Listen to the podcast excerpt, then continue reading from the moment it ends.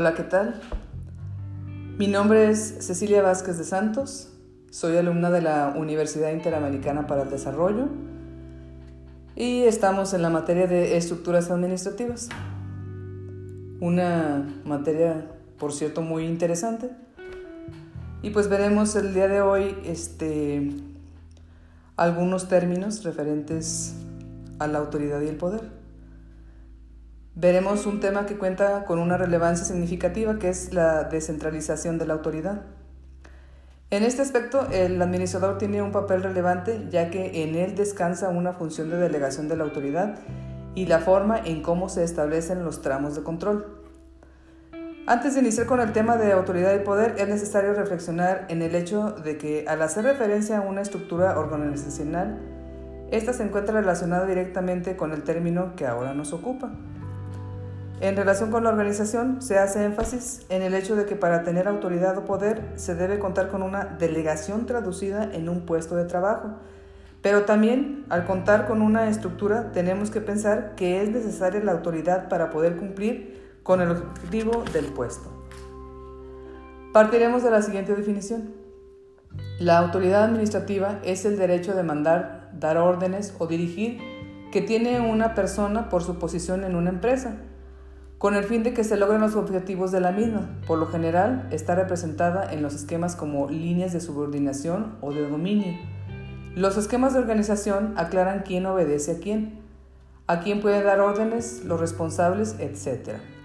Todas las organizaciones cuentan con niveles jerárquicos que están constituidos por eslabones de responsabilidad y autoridad, siendo esto una característica determinante para su funcionamiento ya que un puesto otorga un porcentaje de autoridad a quien lo ocupa.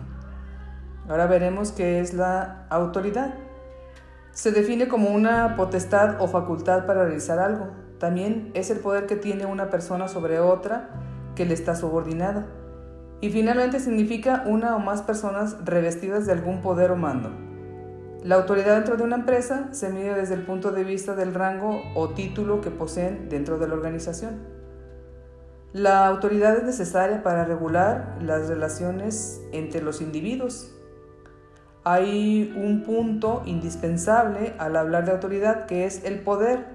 Lo entendemos como la, capacidad de influir en los demás. En la administración, el poder se ejerce desde el, desde el puesto de autoridad de donde emana y es necesario para lograr los objetivos y las tareas de la empresa. Un subordinado en cierta área de la organización es monitoreado por un nivel jerárquico superior desde donde se aplica la autoridad y el poder. Existe el poder legítimo, es aquel que se obtiene por el puesto o lugar jerárquico que se ocupa. El poder de experto se da por el conocimiento o experiencia que la persona posee. Poder coercitivo es aquel que se ejerce por medio de premio o castigo la delegación del poder de decisión. Para que la autoridad sea eficiente al momento de delegar, hay que tomar en cuenta esto. Se otorga mismo nivel de autoridad y responsabilidad, más la autoridad absoluta ante un jefe no se delega, más cada subordinado responde a un solo jefe. Esto es igual a la eficiencia en la delegación de la autoridad. Y por último, veremos la autoridad lineal, que es aquella donde existe una autoridad frente a un subordinado.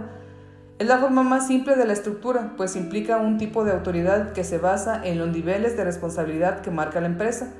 También se conoce como centralizada y se puede emplear en empresas pequeñas.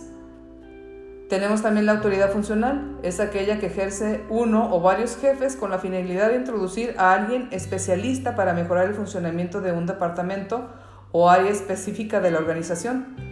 La podemos considerar como una autoridad que no tiene una dependencia directamente jerárquica. Y la autoridad staff es aquella que forma parte de la organización para apoyo o asesoría de la empresa. Su nivel de autoridad y responsabilidad está en relación al nivel que apoya. Puede no estar físicamente dentro de la organización, por tal motivo carece de autoridad lineal.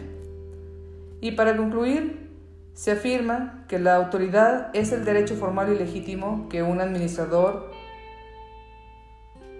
para que pueda tomar decisiones, emitir órdenes y asignar recursos para lograr los recursos deseados para la organización. Es decir, la autoridad formal la da el puesto que se ocupa, ya sea dirección gerente, jefe de departamento, etc. Que si bien es un derecho para mandar y hacerse obedecer, no se puede ver separado de la responsabilidad. Pues por mi parte sería todo, agradezco mucho su atención, gracias.